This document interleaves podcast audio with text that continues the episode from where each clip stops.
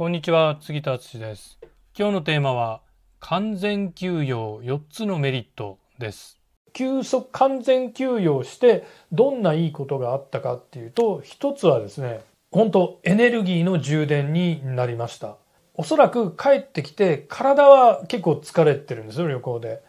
帰ってきてもう2、3日は多分頭回んなくて仕事できないだろうなっていうような予測のもとで、あんまり帰ってきてからのスケジュールは入れてなかったんですけど、まあ、ところがですねもう帰ってきた直後から割とあのアクセルぐーんと踏み込んで仕事今回はできましたね。これはなんかこう測定できるもんではないですけどエネルギーチャージエネルギーの充電が自分の中でできてなんか前よりもパワフルに仕事がこなせるようになったっていうのを、えー、僕も感じています。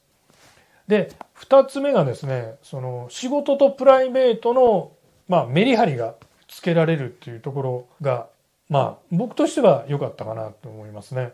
うん。なんで、まあ、今回、ちゃんとメリハリつけて、もう仕事は完全オフ。もう思いっきり楽しむと、えー、そういうことをやってきました。で、